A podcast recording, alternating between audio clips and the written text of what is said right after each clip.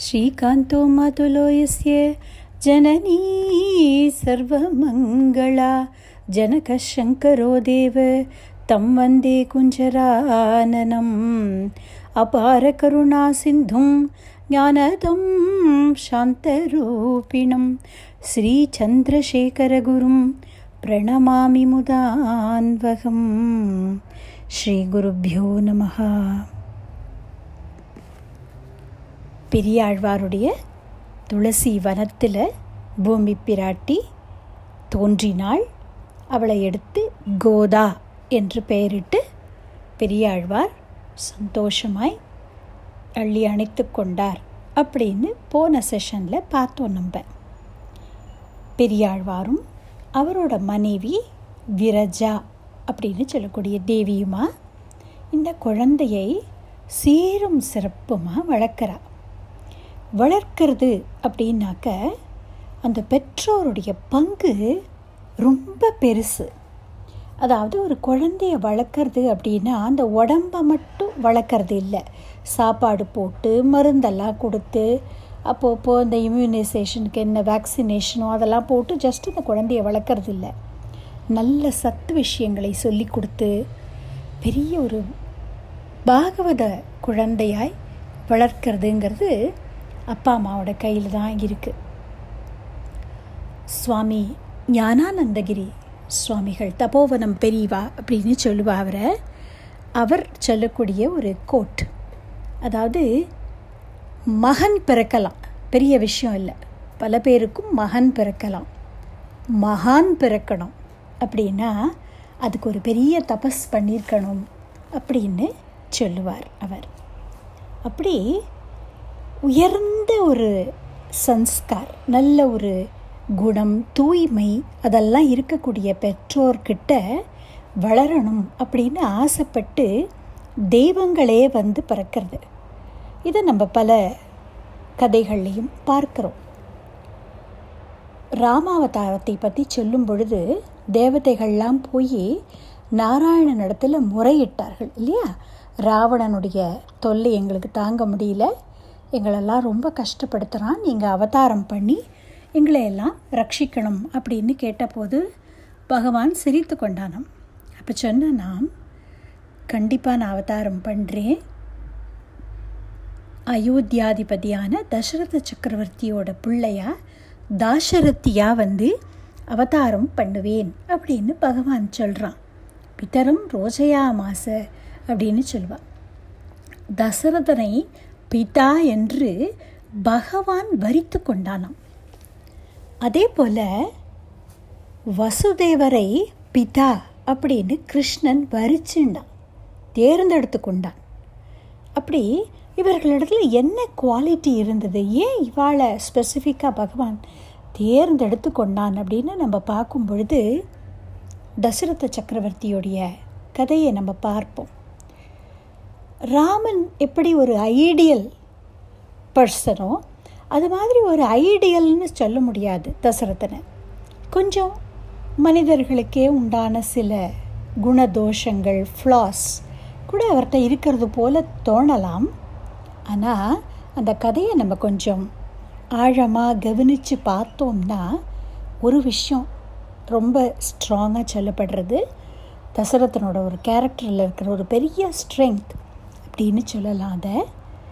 அதாவது என்றைக்கோ கைகேயிக்கிட்ட ஒரு வாக்கு கொடுத்துட்டோம் அப்படிங்கிறதுக்காக ராமன் காட்டுக்கு போகணும் பரதன் ராஜாவாகணும்னு கைகேயி வரம் கேட்கும்போது அதெல்லாம் கொடுக்க முடியாது அன்றைக்கி ஏதோ சொன்னேன் அவ்வளோதான் அதுக்காக உன் இஷ்டத்துக்கெல்லாம் கேட்க முடியாது அப்படின்னு சொல்லியிருக்கலாம். அப்படி அந்த சத்தியத்துக்கு கட்டுப்பட்டவனாய் சத்திய பீரு அப்படின்னு சொல்கிறா அந்த சத்தியத்துக்காக தன் உயிரை விட மேலான பிள்ளையை காட்டுக்கு போக அனுப்புறதுக்கு கூட அந்த ராஜா துணியறான். அவன் அதுக்கப்புறம் ஒரு தன் நிலையிலேயே இல்லைங்கிறத ராமாயணத்தில் பார்க்குறோம். அப்படியே தன் உயிரே பெறப்பட்டு போனது போல துடிக்கிறான் தசரதன். ராமன் காட்டுக்கு போகும்பொழுது எப்படியாவது இது நின்றுடக்கூடாதா அப்படின்னு அவன் மனசு ஏங்கிறது.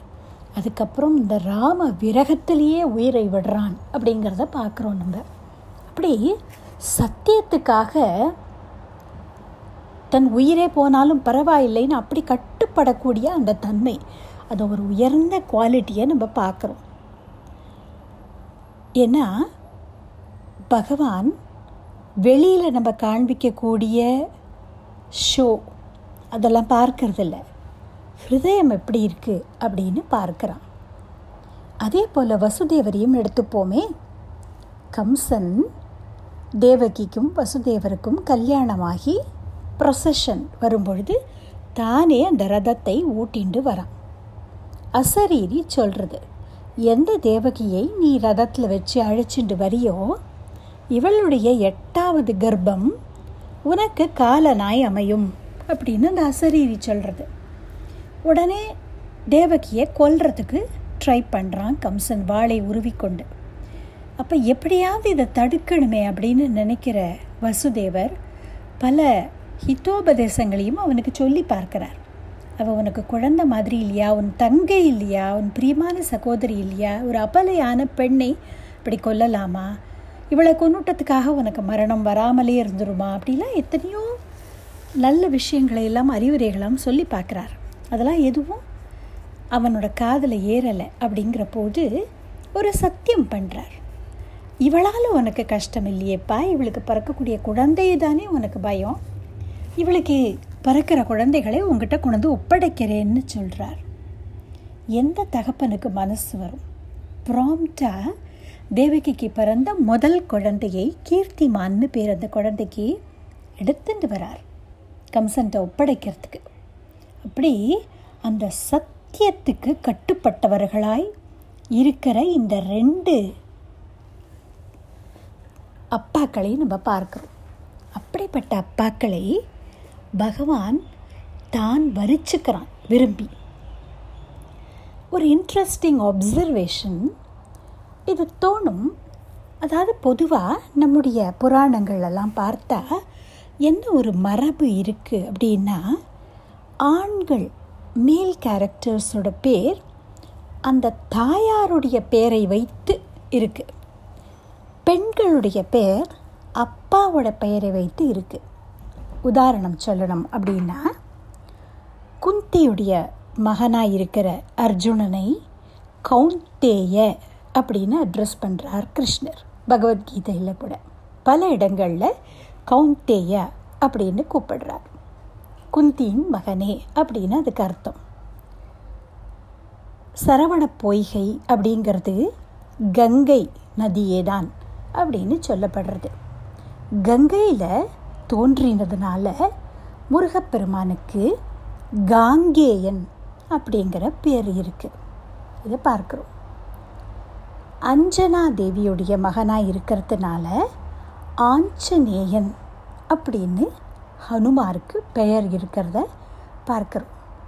இப்படி பல பெயர்களை நம்ம எடுத்திருந்தா அந்த அன்னையுடைய பெயரை வைத்து அந்த பையனுக்கு பேர் இருக்குது அதே போல் பெண் கேரக்டர்ஸ் எடுத்துன்னு பார்த்தா ஜனகனுடைய பெண்ணாக இருக்கிறதுனால ஜானகி அப்படின்னு பேர் இருக்குது சீதைக்கு. ஜன்ஹு அப்படிங்கிற மகரிஷியோட காது வழியாக புறப்பட்டு வந்ததுனால ஜான்ஹவி அப்படிங்கிற பேர் இருக்குது கங்கா மாதாவுக்கு. இப்படி அப்பாவுடைய பேரால் பெண்களும் அம்மாவுடைய பேரால் ஆண்களும் வழங்கப்படுறத நம்ம பார்க்குறோம். ஆனால் இந்த ராமனையும் கிருஷ்ணனையும் மட்டும் எடுத்துட்டா அப்படி ஈவன் லக்ஷ்மணனை கூட எடுத்துப்போமே. சுமித்ரையோட பையன் அப்படிங்கிறதுனால சௌமித்ரி அப்படின்னு பேர் அவருக்கு.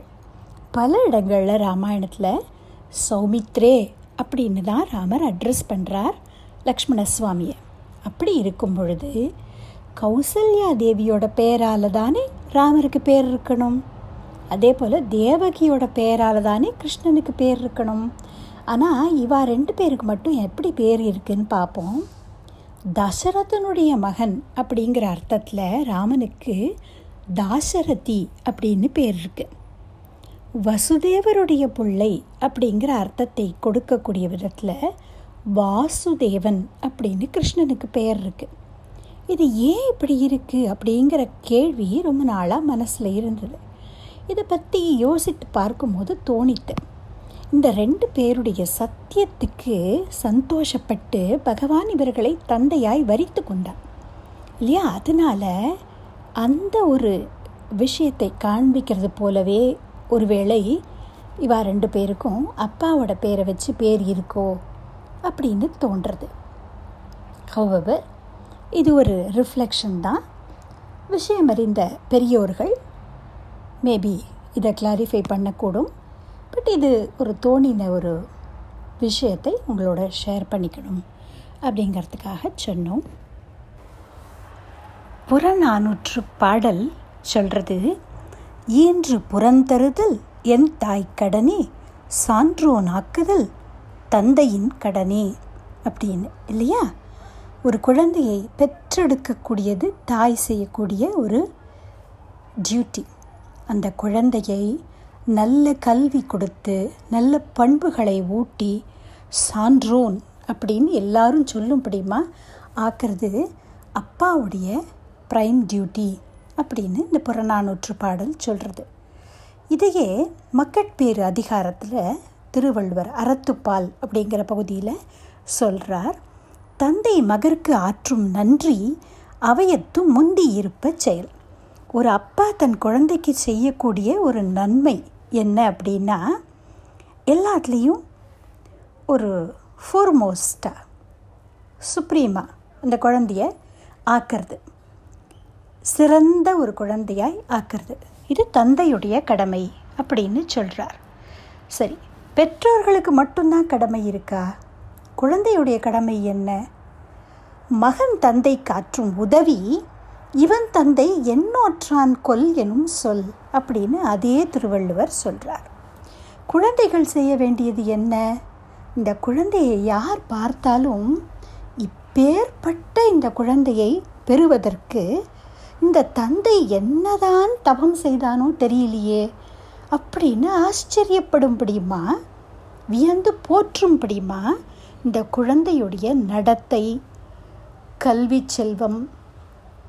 அவன் செய்யக்கூடிய செயல்கள் எல்லாமே இருக்கணும் அப்படிங்கிறதாக வள்ளுவர் சொல்கிறார் இப்படி இந்த திருக்குறளுக்கே ஒரு இலக்கணம் மாதிரி ஒரு எடுத்துக்காட்டு மாதிரி இருந்த தந்தையும் மகளும் நம்மளுடைய பெரியாழ்வாரும் ஆண்டாள் நாச்சியாரும்.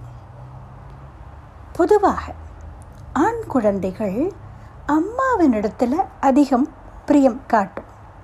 பெண் குழந்தைகள் அப்பாவிடத்தில் அதிகம் பிரியம் காட்டும். இது ரிவர்ஸ் இஸ் ஆல்சோ ட்ரூ அம்மாக்களுக்கு கொஞ்சம் புள்ள குழந்தைகிட்ட அஃபெக்ஷன் கொஞ்சம் அதிகம் இருக்கும். தந்தைகளுக்கு மகள்கிட்ட கொஞ்சம் அஃபெக்ஷன் அதிகம் இருக்கும். உளவியல் ரீதியாக சொல்லுவது உண்டு. அதாவது ஒரு ஆண் வந்து தன்னுடைய மகள்கிட்ட தன்னுடைய தாயோடைய ஒரு பிரதிபிம்பத்தை பார்க்குறான். அவள் காட்டக்கூடிய அந்த அன்பு பியோர் அஃபெக்ஷன் பரிவு அப்பா நீ சாப்பிட்டியா? இந்த பொன் குழந்தை கேட்கும் அப்பா சாப்பிட்டியா? அப்படின்னு கேட்கும் அப்பா ஆஃபீஸ்லேருந்து வரார் அப்படின்னா ஓட்டமாக ஓடி வரும் வாசலுக்கு. பேச தெரியாத அந்த குழந்தைகள் கூட அந்த ஹெல்மெட்டை உடனே வாங்கிக்கும் அப்பா கையிலேருந்து அப்பா ஏதாவது சிரமப்படுறார் அப்படின்னா அந்த பொன் குழந்தைகளுக்கு தாங்காது. அப்படி ஒரு தாயார் காட்டுவது போல பரிவு காட்டக்கூடியதுனால தன் மகள் இடத்துல தன் தாயுடைய ஒரு பிரதிபலிப்பை பார்க்குறான். அதனாலேயே அந்த தந்தைக்கு மகள்கிட்ட கொஞ்சம் பிரியம் அதிகம் இருக்கும் பொதுவாக சொல்லுவார்கள் ரொம்ப முரடனாக இருக்கிறவன் கூட ஒரு பெண் குழந்தை பிறந்துட்டா ரொம்ப மென்மையானவனாய் மாறிடுவான் அப்படின்னு சொல்கிறது உண்டு உலக வழக்கத்தில். அப்படி ஒரு தந்தைக்கும் மகளுக்குமான பிணைப்பு அப்படிங்கிறது அந்த பாண்ட் அது ரொம்ப அலாதியானது பவித்திரமானது ரொம்ப ரொம்ப ரொம்ப அழகானது. இதை ப்ராக்டிக்கலாக அனுபவித்தவர்கள் நிச்சயமாக இதை சொல்ல முடியும். அந்த விதத்தில் I can vouch for it நிச்சயமாக ஒரு மகோன்னதமான ஒரு உறவு முறை அது. மகளுக்கும் தந்தைக்குமான உறவு. அதுலேயும் அவர்களுடைய எண்ணங்களுடைய அலைவரிசை ஒத்து போயிடுறதுன்னு வச்சுப்போமே. ஒரே மாதிரியான விஷயங்களில் இன்ட்ரெஸ்ட் இருக்குது அப்படின்னா அந்த தந்தைக்கும் மகளுக்குமான அன்பு உயர்ந்த ஒரு நட்பாகவும் ஆழ்ந்த நட்பாகவும் பரிணமிக்கும் போது அதுக்கு ஈடு இணையே இல்லை அப்படின்னு சொல்லலாம். அப்படிப்பட்ட ஒரு அப்பா மகள் பேர் இந்த பெரியாழ்வாரும் ஆண்டாளும். அதனால் பல இடங்களில் நம்ம பார்க்கலாம். ஆண்டாள் திருப்பாவையிலையும் சரி நாச்சியார் திருமொழியிலையும் சரி தன்னை பட்டர்பிரான் கோதை அப்படின்னு நான் எங்கள் அப்பா பெண்ணாக்கும் அப்படின்னு ரொம்ப பெருமையோட எடுத்து காண்பிச்சுக்கிறா. தன்னை தானே டிக்ளேர் பண்ணிக்கிறத நம்ம பார்க்குறோம். சரி. இந்த பெரியாழ்வார் எப்படி வளர்த்தார் இந்த ஆண்டாளை? ஆண்டாளுடைய அவதாரமே உயர்ந்ததான பகவத்கீதையில் சொல்லப்பட்டதான சார பூதமான விஷயங்களை எளிமையாக சொல்லணுங்கிறதுக்கு தான். தேட் அசைட் ஒரு குழந்தையுடைய குணாதிசயங்கள் வளர்கிறதுக்கு ரெண்டு காரணங்களை சொல்லுவார்கள். நேச்சர் அண்ட் நர்ச்சர் அப்படின்னு இதை சொல்லுவார்கள். அதாவது பிறவி குணம் அப்படின்னு சொல்கிறோம் இல்லையா? அந்த மாதிரி. அது நேச்சர் அந்த குழந்தைக்கு இயல்பாகவே இருக்கக்கூடிய ஸ்வபாவம் அப்படின்னு சொல்கிறது நர்ச்சர் அப்படிங்கிறது அந்த குழந்தை எந்த மாதிரி என்விரான்மெண்ட்டில் வளர்றது அப்படிங்கிறத பொறுத்தது அப்படின்னு சொல்லுவாள் இதுக்கு ஒரு சின்ன குட்டி கதை சொல்வார்கள். ஒரே தாய்க்கு பிறந்த ரெண்டு கிளி குஞ்சுகள். இதை ஒரு வேடன் பிடிச்சின்னு போய் ஒரு கிளி குஞ்சை ஒரு திருடன்கிட்ட வித்துடுறான் இன்னொரு கிளி குஞ்சு ஒரு மகரிஷி கிட்ட அன்பளிப்பாக கொடுக்குறான். இந்த மகரிஷி கிட்ட வளர்கிற கிளி எப்பவும் வேத சப்தங்களையும் பகவான் நாமாக்களையுமே கேட்டுண்டு வளர்றது. அதனால் யார் அந்த ஆசிரமத்துக்குள்ளே வந்தாலும் ஸ்வாகத்தம் ஸ்வாகத்தம் ராமா ராமா ராமா இப்படி இனிமையான மொழிகளை அது பேசுறது. திருடன் கிட்ட வளர்ந்த கிளியோ அவனை படி அடி கொத்து கொல்லு அப்படியா பேசுறது யார் வந்தாலும். இது மாதிரி ஒரு கதை உண்டு. அதாவது ஒரே தாய்க்கு பிறந்திருந்தால் கூட அது வளரக்கூடிய அந்த என்விரான்மெண்ட் அது அந்த சிந்தனையை ஷேப்பப் பண்ணுறது திங்கிங்கை ஷேப்பப் பண்ணுறது அப்படின்னு சொல்லுவாள் அப்படி இந்த குழந்தையுடைய குணாதிசயங்களை தீர்மானம் பண்ணுறதுல நேச்சர் நர்ச்சர் ரெண்டும் இருக்குது பெரும் பங்கு வகிக்கிறது. அப்படி ஆண்டாளை பொறுத்தவரை அவள் டப்ளி பிளஸ்ட் அப்படி சொல்லலாம். பெரியாழ்வார் அப்படிங்கிற ஒரு பெரிய பாகவத உத்தமர்கிட்ட வளர்ந்ததுனால அந்த என்விரான்மெண்ட் அந்த நர்ச்சர் அதுவும் ஆழமான கிருஷ்ண பக்திக்கு காரணமாக இருந்தது. அவள் ஸ்வயமே பூமி பிராட்டியாக இருந்ததுனாலையும் பை நேச்சர் கிருஷ்ண பக்திங்கிற சுகந்தம் அந்த சின்ன வயசுலேருந்தே அவளிடத்துல காணப்பட்டது. பெரியாழ்வாரும் எப்படி வளர்த்தார் ஆண்டாளை? அவ அம்மா அன்னம் கொடுக்கும் பொழுது மடியில் வைத்துக்கொள்வார் அப்படியே கிருஷ்ண நாமங்களை சொல்லுவார். இந்த குழந்தையும் முழிச்சுன்னு இருக்கிற நேரத்தில் அந்த தந்தை பக்கத்தில் உட்காந்து பூமாலை கட்டிக்கொண்டே ஹரே ராமா ஹரே ராமா ராம ராமா ஹரே ஹரே ஹரே கிருஷ்ணா ஹரே கிருஷ்ணா கிருஷ்ணா கிருஷ்ணா ஹரே ஹரே ஹரே ராமா ஹரே ராமா ராம ராமா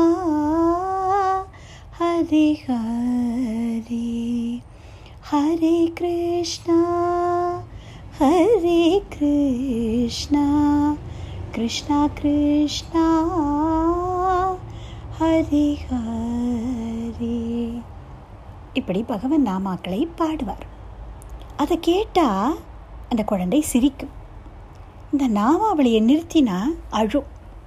அப்படி கிருஷ்ண நாமத்தை ராம நாமத்தை பருகி கொண்டே வளர்ந்தது. அன்னத்தோடு கூட அன்னசாரம் மாதிரி இந்த நாமாமிரத சாரமும் இந்த குழந்தையை ஊட்டி வளர்த்தது. குழந்தை தூங்கணும்னா பெரியாழ்வாரே யசோதா பாவத்தில் கிருஷ்ணனுக்காக பாடியிருக்கார் இல்லையா? தாலாட்டு எல்லாம் பாடியிருக்கார். அதை பாடி இந்த குழந்தையோட தொட்டிலை ஆட்டுவார். மாணிக்கம் கட்டி வைரம் இடை கட்டி ஆணி பொன்னால் செய்த வண்ண சிறு தொட்டில். பேணி உனக்கு பிரமன் விடு தந்தான் மாடி குரளனே தாலேலோ வையமளந்தானே தாலிலோ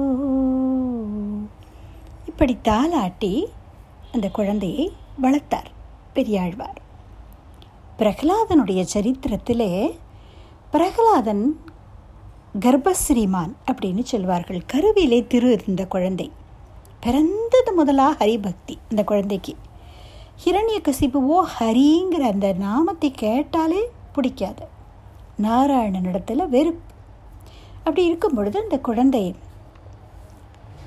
பாடசாலையிலிருந்து விடுமுறை ஹாலிடேஸில் வீட்டுக்கு வரும்பொழுதெல்லாம் ஹிரண்ய கட்சி கேட்குறார்.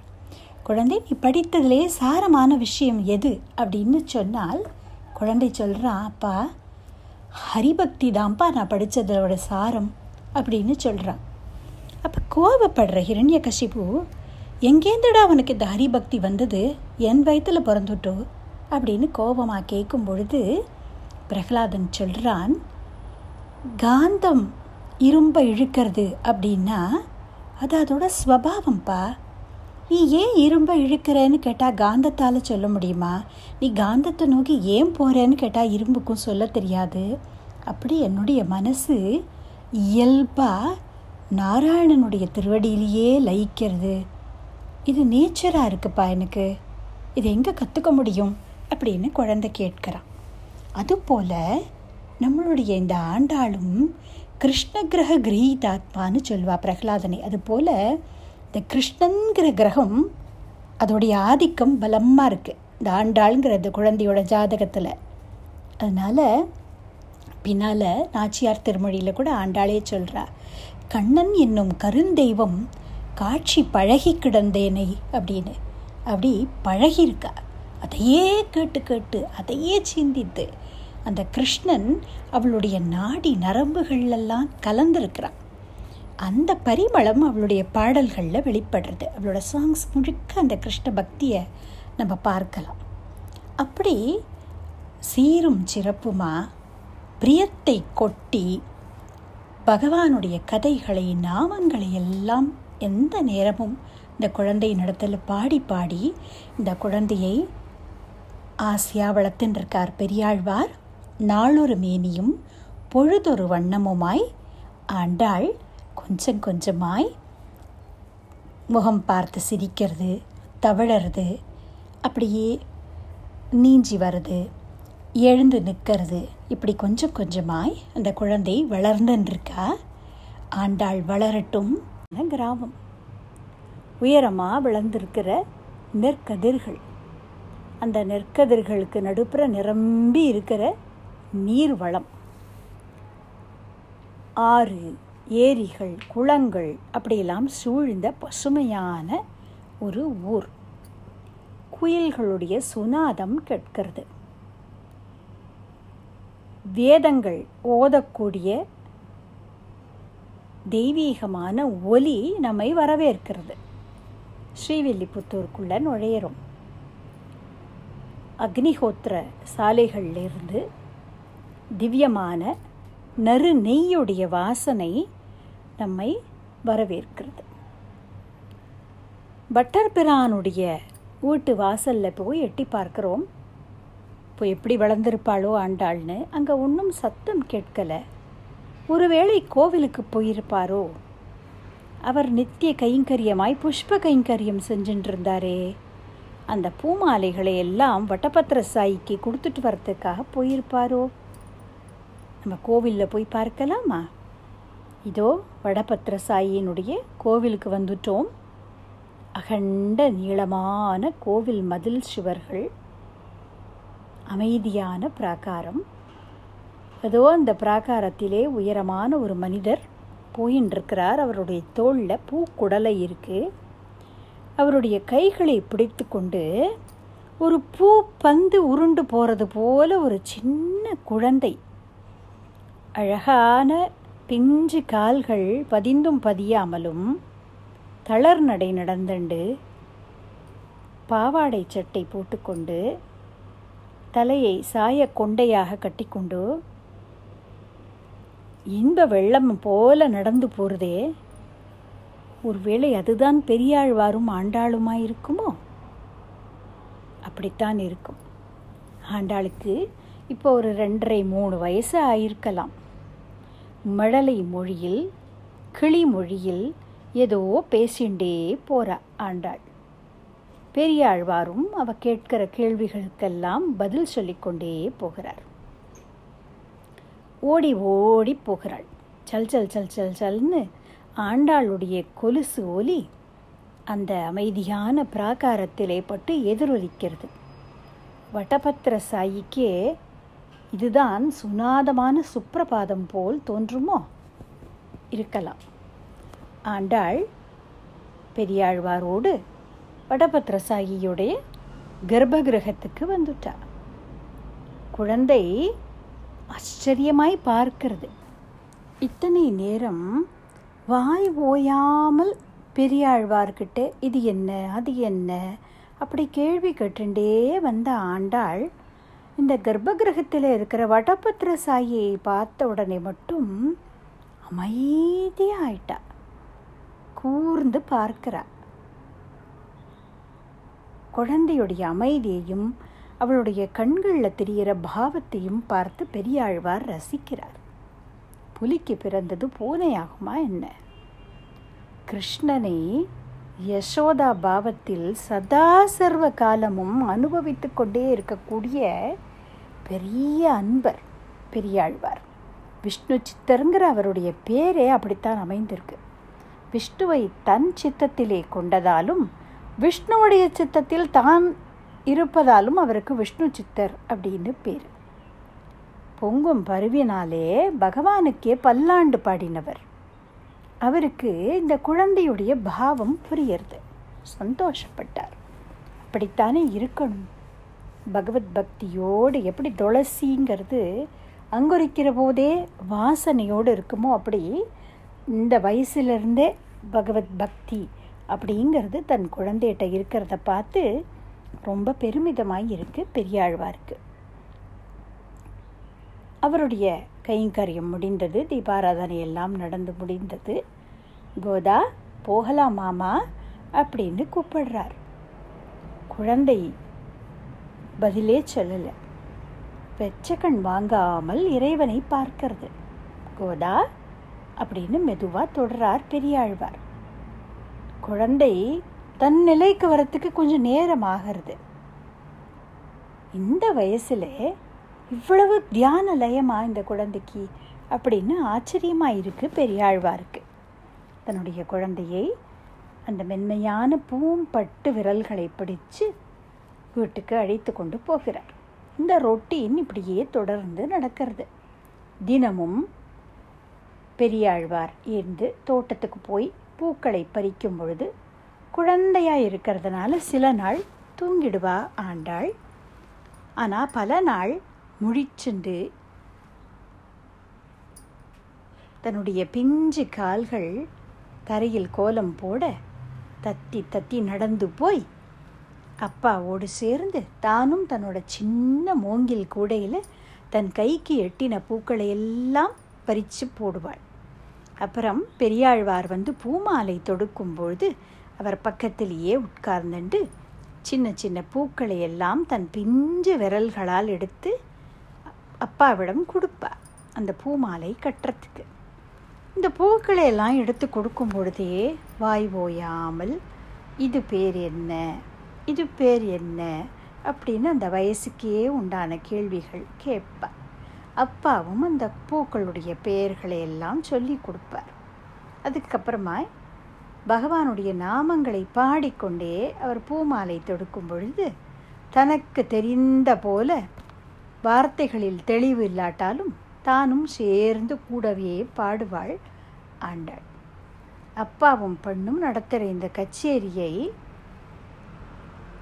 தூணை பிடித்து கொண்டு நின்றுண்டே விரஜாதேவி ரசிப்பாள். இப்படி ஆனந்தமாய் வீடே சத்சங்கமாய் ஆண்டாளுடைய குழந்தை பருவம் இருக்கு. அப்பாவோடு சேர்ந்து கிருஷ்ணகானம் பண்ணினாலும் அப்பா தினம் தூங்கும் பொழுதும் சாப்பாடு ஊட்டும் பொழுதும் கிருஷ்ண கதைகளை எல்லாம் சொன்னாலும் அதையெல்லாம் புரிஞ்சிக்கக்கூடிய வயசு ஆண்டாளுக்கு இருக்கா அப்படின்னு தெரியலை. ஆனால் ஆர்வமாக கண் கொட்டாமல் பெரியாழ்வார் சொல்லக்கூடிய அந்த கதைகளை எல்லாம் தலையை ஆட்டி ஆட்டி ஆண்டாள் கேட்டுண்டே இருப்பாள். இப்போ ஆண்டாள் கொஞ்சம் வளர்ந்துட்டா. ஆனால் சின்ன வயசுலேருந்தே அவளிடத்தில் பெரியாழ்வார் கொடுத்த ஒரு கிருஷ்ண விக்கிரகம் உண்டு. எப்போதும் அவளுக்கு அவன்தான் தோழன். விளையாடும் பொழுதும் தூங்கும் பொழுதும் எந்த நேரமும் அந்த கிருஷ்ண விக்கிரகம் அவள் கூடவே இருக்கும். அவளை பொறுத்த வரைக்கும் அந்த கிருஷ்ணன் பொம்மை கிடையாது. உயிரோட்டம் உள்ள அவளுடைய உற்ற தோழன். பொதுவாக குழந்தைகளையே நம்ம பார்த்துருக்கலாம். ஏதோ ஒரு பொம்மையை அப்படி வைத்து கொண்டிருக்கும். எந்த நேரமும் அதை இடுப்பில் தூக்கி கொண்டே அலையும். சாப்பிடும்போதும் அந்த பொம்மையை வச்சுட்டு சாப்பிடு அப்படின்னு சொல்லும். அவர்களை பொறுத்தவரை அது உயிரோட்டம் உள்ள ஒரு தோழன். அவளுக்கு அவர்களுடைய அத்தியந்த நண்பன் அந்த பொம்மை. அதுதான் குழந்தைகளுடைய சுத்தமான ஹிருதயம். அப்படி இருக்கும் பொழுது தெய்வ குழந்தையான ஆண்டாள் அந்த கிருஷ்ண விக்கிரகத்தில் கிருஷ்ணனையே பார்த்தாள் அப்படிங்கிறதுல ஆச்சரியம் என்ன இருக்கு? இப்போ ஆண்டாள் கொஞ்சம் வளர்ந்துட்டா. பெரியாழ்வாருடைய அந்த திருமாளிகை ஆண்டாளுடைய கலகலகலாங்கிற சிரிப்பு சத்தத்தினாலையும் இனிமையான குரலில் பெரியாழ்வாரோடு சேர்ந்து அவள் பாடுற கிருஷ்ண கானத்தினாலையும் அவளுடைய நூப்பரங்களின் ஒலியினாலையும் நிரம்பி இருக்கு. ஒரு ஆனந்தமான அற்புதமான ஒரு சூழ்நிலை அங்கே நிலவருது இருக்காதா பின்னே சாக்ஷாத் ரங்கநாதனுடைய நாயகியான தேவியே இல்லவா அங்கே அவதாரம் பண்ணி வந்திருக்கிறா? பெரியாழ்வார் ஆனந்தமாய் கிருஷ்ணனை பற்றி பல பாடல்கள் பாடிக்கொண்டு ஒரு திவ்யமான தெய்வீகமான அனுபவத்திலேயே திளைச்சுன்றிருக்கிறார்.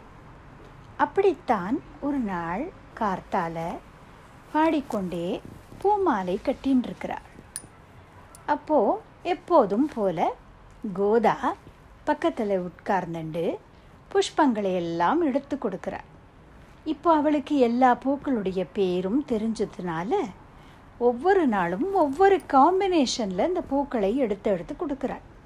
அப்பா இன்னைக்கு இப்படி கட்டலாமே மாலையை. இன்னைக்கு இந்த பூவுக்கு ப பக்கத்தில் இந்த நிறத்தில் இருக்கிற பூவை வைக்கலாமே அப்படின்னு ஒவ்வொரு நாளும் ஒவ்வொரு விதமாய் பார்த்து பார்த்து வட்டபத்திர சாயிக்காக அவர் கட்டக்கூடிய பூ மாலை அந்த புஷ்ப கைங்கரியத்திலே ஆண்டாள் தன்னை ஈடுபடுத்தி கொண்டு அதையே ஒரு தன்னுடைய ஒரு அனுபவமாக வைத்துக்கொண்டு விதவிதமாய் அந்த பூக்களை எடுத்து கொடுக்கறதும் அந்த மாலை கட்டி முடிக்கப்பட்டதும் அதை பார்த்து பார்த்து ரசிக்கிறதுமாய் அப்படி இருக்கிறார். ஒரு நாள் ஆண்டாள் பெரிய ஆழ்வாரை பார்த்து ஒரு கேள்வி கேட்குறா அப்பா உட்கார்ந்தாலும் எழுந்தாலும் எந்த நேரமும் கிருஷ்ணா அப்படின்னே சொல்கிறீளே கிருஷ்ணன் அப்படிங்கிறது இந்த ரூபம் அது தெரியறது. ஆனால் கிருஷ்ணன்கிறவன் யாருப்பா? அவனை பற்றி சொல்லுங்கோளேன் அப்படின்னு கேள்வி கேட்டுட்டா ஸ்தம்பிச்சு போனார் பெரியாழ்வார். என்ன பதில் சொல்கிறது இதுக்கு? அப்படின்னு நினைக்கிறார். அவர் என்ன பதில் சொல்ல போகிறார் அப்படிங்கிறத நம்ம அடுத்த செஷனில் பார்க்கலாம். ராம் ராம்.